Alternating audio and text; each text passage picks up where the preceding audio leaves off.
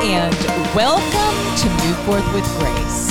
I'm so glad you're here to immerse yourself into God's Word and to open your heart to His lessons today so that the wisdom of God can move through you and into the lives of those around you and continue in generations to come.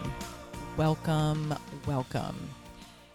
Today's podcast is brought to you by Never Bands. These are medical freedom bracelets I created for adults and children. I teamed with a medical ID jewelry company in Texas so that you can equip yourself and your family against the unethical enforcement of the experimental COVID 19 injection and any other injections that might come our way, no matter what situation you find yourselves in.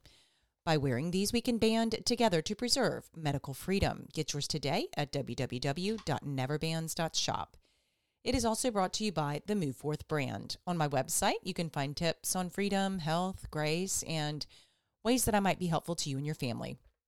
My website is www.move-forth.com. I'm reading from the Founders Bible. It is a New American Standard Bible that includes historical documents from the Founders era.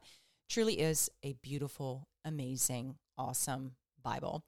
And you can find one today at www.foundersbible.com. Well, today is day 20 in our 30 day series on joy.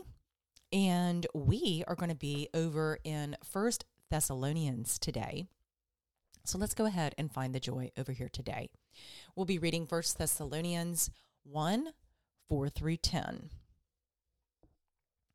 Knowing, brethren, beloved by God, his choice of you, for our gospel did not come to you in word only, but also in power and in the Holy Spirit and with full conviction, just as you know what kind of men we proved to be among you for your sake. You also became imitators of us and of the Lord, having received the word in much tribulation with the joy of the Holy Spirit, so that you became an example to all the believers in Macedonia and in Achaia. For the word of the Lord has sounded forth from you, not only in Macedonia and Achaia, but also in every place your faith toward God has gone forth so that we have no need to say anything.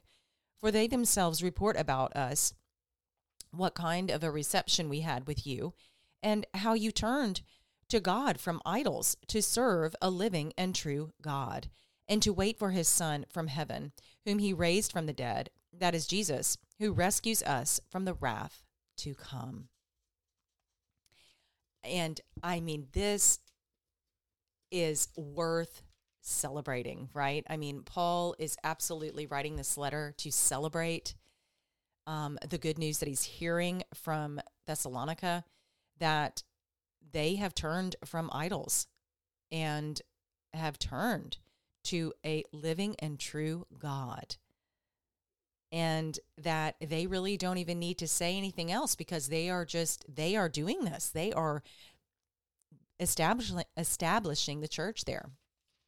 So, what it says in this Bible here, just to kind of in the introduction of First Thessalonians to give context, um, Paul had written this. Uh, Paul and Silas had gone to Thessalonica, and it got really ugly, um, because you know there, no Gospels had been written, not no New Testament, nothing had been written. It was just only on, you know, what they had seen, what they had heard, and what Paul was saying, and what happened was it made a lot of these Jewish people, it made them upset uh, that he was claiming that Jesus was the Messiah.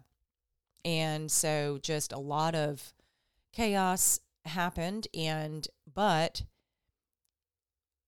uh, some of the Greeks that lived there, uh, they were converted to Christianity. So, how awesome is that? Well, then the Jewish people were like, well, wait a minute, you know, like if y'all are doing this, what, wait, what's going on here? And so just a lot of uh, friction and chaos. And so after time, uh, Paul sent Timothy back to go and check in because Paul and Silas had to get out of there because they were about to be arrested.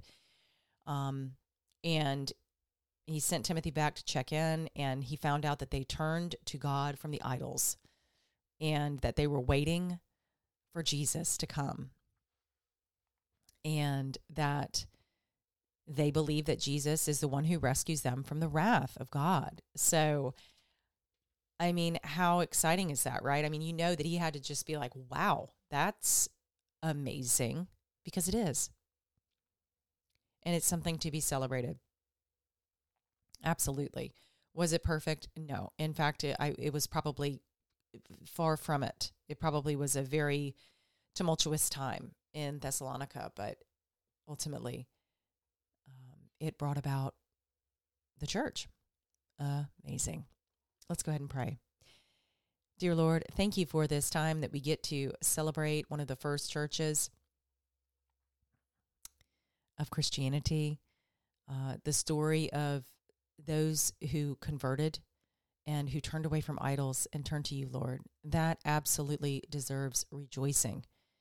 And we get to rejoice today when other people in our lives, maybe they're not believers yet, and they turn away from the idols in their lives and choose your son Jesus also, just like these people right here in Thessalonica did. We get to experience that in our lives as well. And please, we just continue to give us the courage to lead people to you through your son Jesus, who saved us, right? And l- let us be beacons of light to those around us so that they can have the experience that those in Thessalonica had and that we can be like Paul and Timothy, cheering them on. We say this prayer in Jesus' name. Amen.